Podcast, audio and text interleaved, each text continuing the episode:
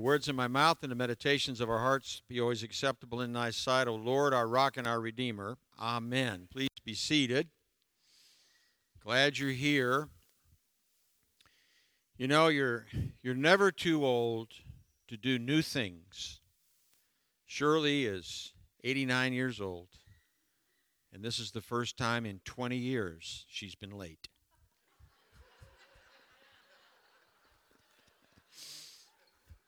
Well, she just told me that, so I thought I'd share. There you go. It's Are you are you moving this week?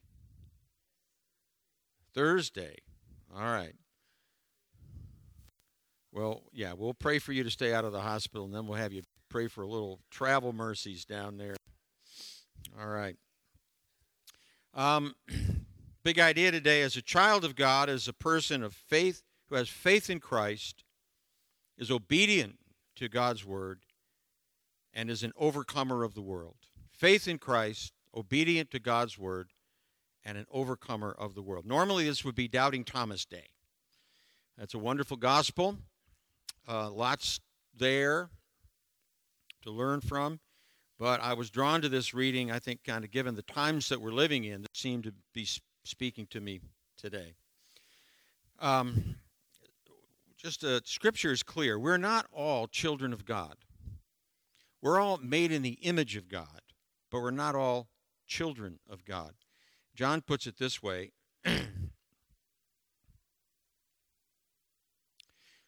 But to all who received him, who believed in his name, he gave power to become children of God. Those who believe in Jesus Christ as Lord and Savior are his children. Everybody's made in the image of God. Not everyone is a child of God. And John is kind of addressing today children of God. Remember, child of God is a person who has faith in Jesus Christ, obeys God's word, and is an overcomer of the world.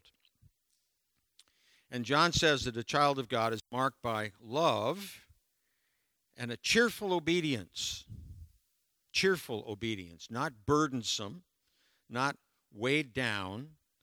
Um, we serve each other with a sacrificial heart.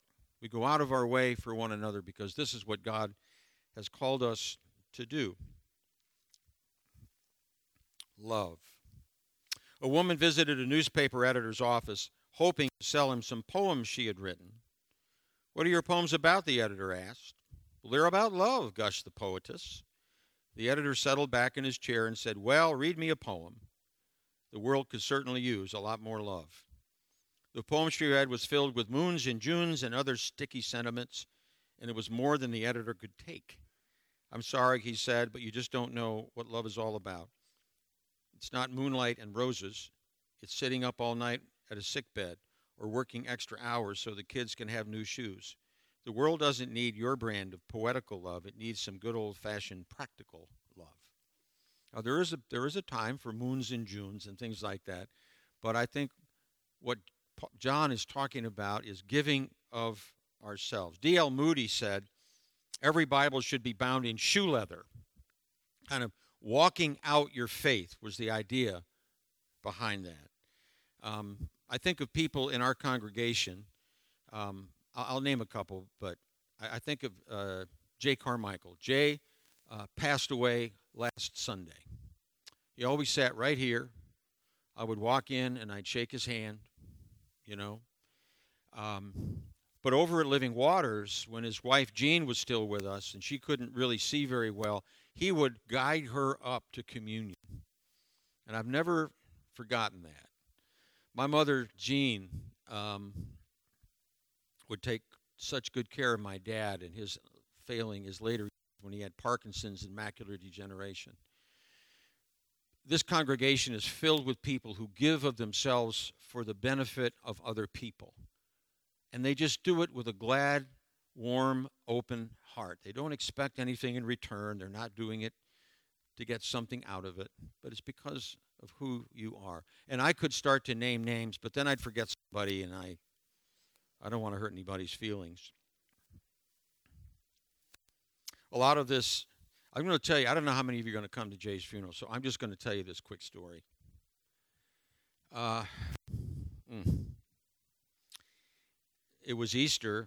Kathy and I had been to see him the Thursday before, he was in his hospital bed in the living room, and he was he was himself, you know. Had a good visit, and then I was asked to come over on Easter because things weren't going well.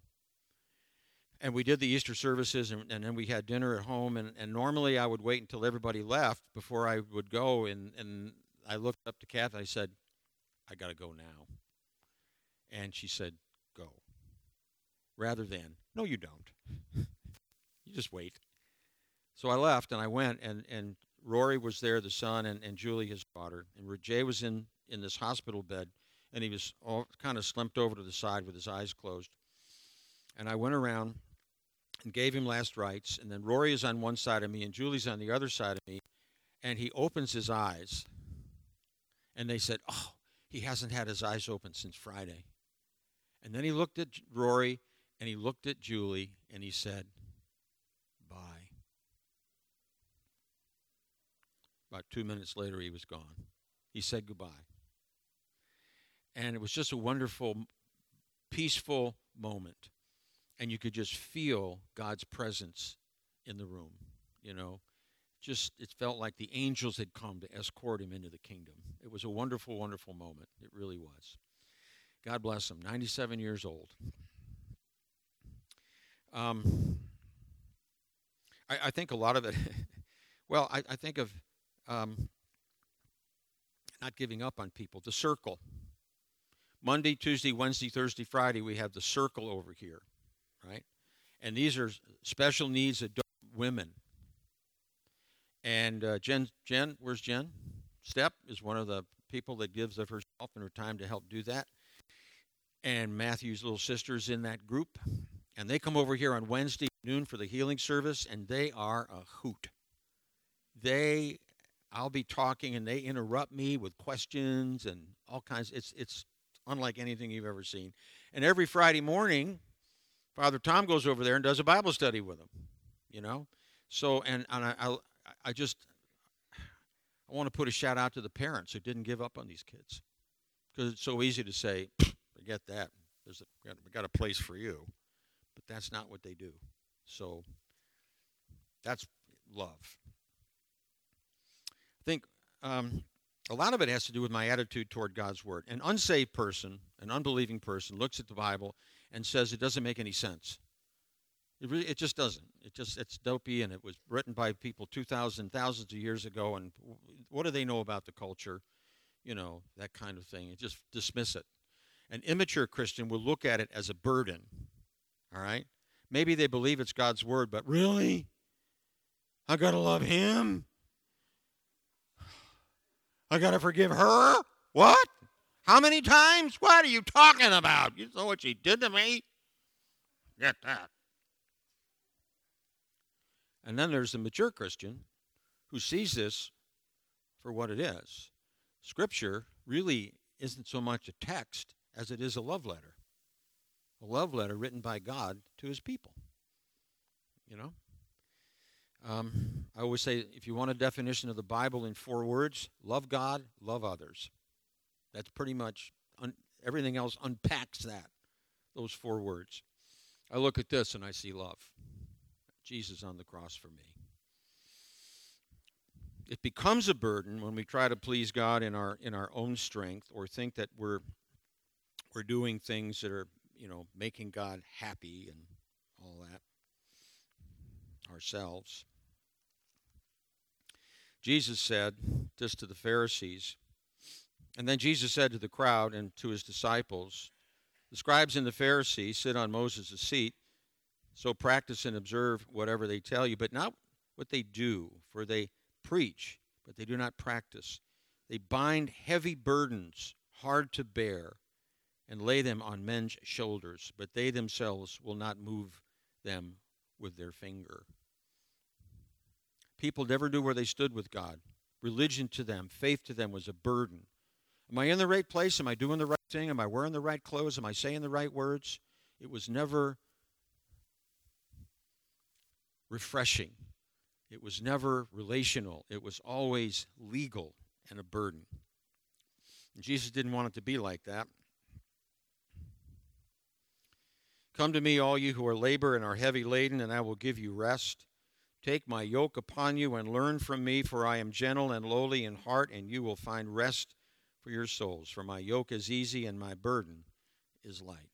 God does not want us as his people to be burdened down with his word.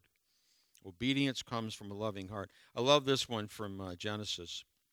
Jacob had labored seven years for his wife, Rachel, and it says Jacob served seven years for Rachel, and they seemed to him but a few days because of the love he had for her. Seven years seemed like a few days because of how much he loved her. And then John talks about being overcomers. He loves this word overcomers, and he talks about victory that overcomes the world. The word victory in Greek is Nike. It was Nike was the goddess of victory. Can you think of a word that sounds like Nike? Nike. That's where Nike tennis shoes come from. The word Greek word for victory. I would say it's true that we live in an increasingly godless world. It's not easy to obey God in our old nature. But the world appeals to our old nature. John writes this He says, Do not love the world or the things in the world. If anyone loves the world, love for the Father is not in him. For all that is in the world, the lust of the flesh, the lust of the eyes, and the pride of life, is not of the Father, but of the world. And the world passes away, and the lust of it, but he who does the will of God abides forever. Remember the word world. Whenever John uses the word world, it's cosmos. This is, this is the, the word that means those who do not know, love, or care about God. For God so loved the world for God so loved those who did not know him, love him, or care about him, that he sent his only begotten Son to the end that all that will finally believe in him would not perish but have everlasting life. That is the love of the Father for an uncaring, unloving world. And that's what John is talking about here.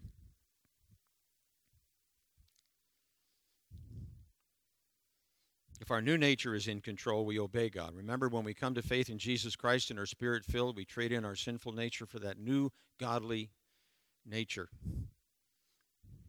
And it's not a special class of Christians, it's who we are. When John uses that word, overcomer, he loves that word overcomer. That's what he means when he says Christian. There's a story of Alexander the Great. There was a battle and he noticed there was a soldier that was kind of laying back and not really involved in the fight. And he went up, he went up to him, and he asked some questions, and he got some kind of lame answer. And he asked him, "What is your name?" And the soldier said, "Alexander." And Alexander the Great said, "Change your name." Alexander doesn't do what you're doing. Get in the fight. Christians do not allow themselves to be overcome by and ruled by the world. They don't. God in us is more powerful than anything the world can bring against us. God in us is can overcome any temptation that we might face if we call upon his name. Our old life is buried and we have risen to a new life in Christ. But sometimes we don't realize what we have. A Civil War veteran used to wander from place to place begging a bed and a bite to eat and always talking about his friend, Mr. Lincoln. Because of his injuries, he was unable to hold a steady job, but as long as he could keep going, he would chat about his beloved president. You say you know Mr. Lincoln, a skeptical bystander retorted one day. I'm not so sure you did. Prove it. The old man replied, Why, sure, I can prove it. In fact, I have a piece of paper here that Mr. Lincoln himself signed and gave to me. From his old wallet, the old man took a, out a much folded piece of paper and showed it to the man. I'm not, I'm not much for reading, he apologized, but I know that's Mr. Lincoln's signature. Man, do you know what you have here? One of the spectators asked. You have a generous federal pension authorized by President Lincoln. You don't have to walk around like a poor beggar. Mr. Lincoln has made you rich. But he never knew it He had it, but he didn't understand it. He never put it to use. To paraphrase John here, it might sound like this You Christians do not have to walk around defeated because Christ has made you victors. He has defeated every enemy, and you share his victory. Now, by faith, claim the victory. Think about this faith is not so much believing in spite of evidence, but obeying in spite of consequence. Faith is not so much believing in spite of evidence, but obeying in spite of consequence. Being obedient to God without counting the cost. That sign up over the door. Stand up for what's right, even if you are the only one standing. This may become true sooner than you think in our day and age. obeying in spite of consequence. This is not a utilitarian faith. We don't measure the cost, we just do the right thing. And there'll be a cost. We'll see what it is and go from there. Life in our day is challenging, but so it was as well in John's day. The church in his day was in its infancy. False teachers were everywhere. And many of the Jews maintained loyalty to the Old Testament teachings and refused to embrace Christ as the Messiah. The church faced many obstacles and daily struggles. Many were likely to be tempted to abandon their faith. John encouraged them with the great strength and help they had in the Lord, just as he does us today you can agree that we, we too face many struggles and obstacles today. The faces and philosophies may have changed, but the battle remains largely the same. And I would say these are the most difficult times the American church has faced since the revolution. Things are different these days for us. And it's only going to get worse from here. Society as a whole no longer embraces our faith. The number of people identifying as Christian is steadily going down the number of people identifying as um, evangelical Christians is going down, and the number of people who identify as an evangelical Christian with a valid, genuine wor- biblical worldview is going even further down. By the way, I don't know if you know this or not, but if you really subscribe to a biblical worldview, you are now officially a rebel. A rebel. You are part of the resistance in many ways. There's a push to silence our voice and force us to abandon biblical conviction in the name of political correctness or wokeness. That's the new term. Are we woke? Somebody says no. The fundamentals of our faith are being challenged daily, especially a Christian worldview being silenced. Kathy and I like to watch this thing called Flashpoint. It's on the Victory Channel. You can get it. Used to be able to get it on YouTube, but it, it's on DirecTV and there's a website. And on Tuesday and Thursday night, they have an interview show for an hour. It's called Flashpoint. And we were watching it the other night, and he said, Oh, by the way, YouTube has canceled us on YouTube. You can no longer see Flashpoint on YouTube because they didn't like what we said about something or other. I don't really have all the details, he said, but we're no longer on YouTube. So that's the kind of thing making making a biblical belief less accessible to the to the people at large is part of the program. As difficult as this day is, we can overcome in Christ because he's not surprised by what we face. He remains seated at the right hand of God. He is still sovereign and in charge of this world. We will face opposition and adversity, but we're not defeated. Romans 8:35 to 37 says this.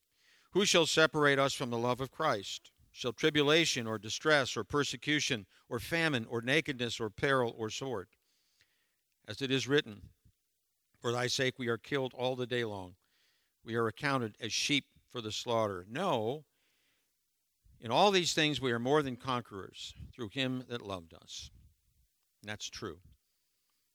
Nothing can separate us from the love of God. By the way, that's a very common reading at funerals for us in our church. Truth has not changed, it never will. We're going to face difficulties, and it seems at times if we may lose our religious freedoms. Many worry about being arrested or sued for their faith. I can't tell you that these things won't happen. In fact, it's likely they will, and in fact, they are happening in various parts of the world, up in California, some places in New York, in Canada, Britain. I mean, free places. These is not like you know China. You expect it in China, North Korea, and Cuba. You, you don't expect it here, but it's happening.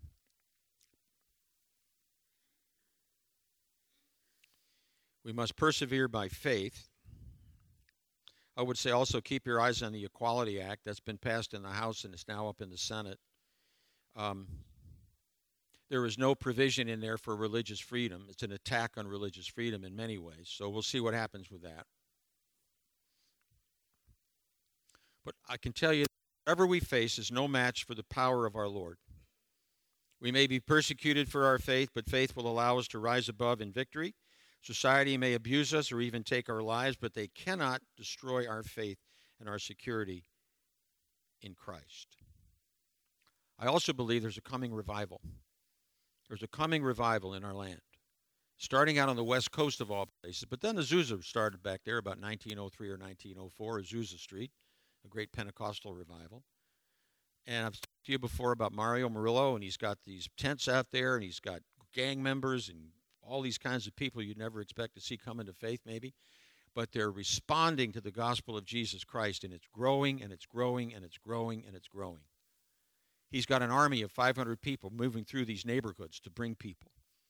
Not too long ago, he had a meeting, a conference of 900 pastors to get them ready for this big thing that's happening at the end of April. And from there, it's going to spread. And I'm excited about that because it's the real thing, it's the real deal. So these are scary times. There's a great deal of uncertainty in the air. What will happen? We don't know. Remember, all anxiety is a result of uncertainty. You may have heard me say that 18,000 times. All anxiety is a result of uncertainty. Every time you feel anxious or fearful or fidgety, it's because you don't know what's going to happen. What are the test results going to be? Will she say yes? Oh my gosh, what's going to happen to the stock market? Will I, can I buy that? Whatever. We're anxious because we don't know what's going to happen. But Jesus, God, is always in the future. He already knows what's happening. Jesus knows the future, He's there. He wants us to be His children as we make our way through these challenging times. And He wants us to be people who have faith in Him, are obedient to His commandments, and know that we have overcome the world. I choose to live by faith and not by fear because I am a child of God. Those signs that you see, faith over fear, doesn't mean faith over recklessness. It means faith in God over the circumstances of life. Because God is more powerful than any circumstance we will face. Now, I, I had thought I would play a video, which is Vitalis' favorite. Vitalis, I know you're watching, and I was going to play No Longer a Slave to Fear. If I'm ever in the car with Vitalis riding around in Ocala or any place else, he's got this song playing almost constantly. It's a wonderful song. But then, as I was here, as we were getting ready for the service, I heard the song, Oh No, You Never Let Go. And I thought, that's the one we have to hear. Okay? Oh no, you never let go. You never let go of me. Amen.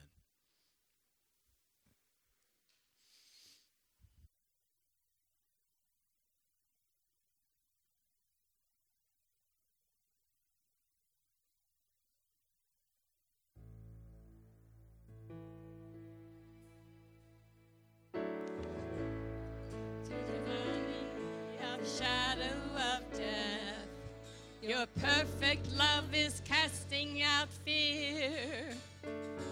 And even when I'm caught in the middle of the storms of this life, we live to know you here on the earth. And I will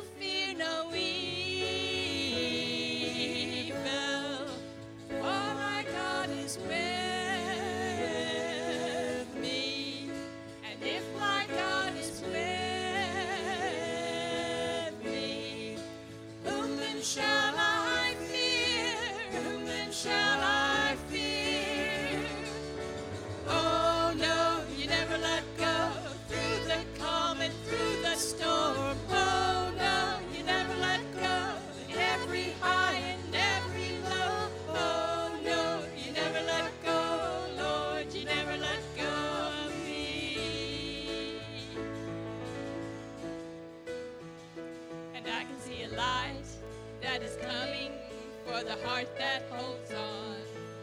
A glorious light beyond all compare. And there will be an end to these troubles, but until that day comes,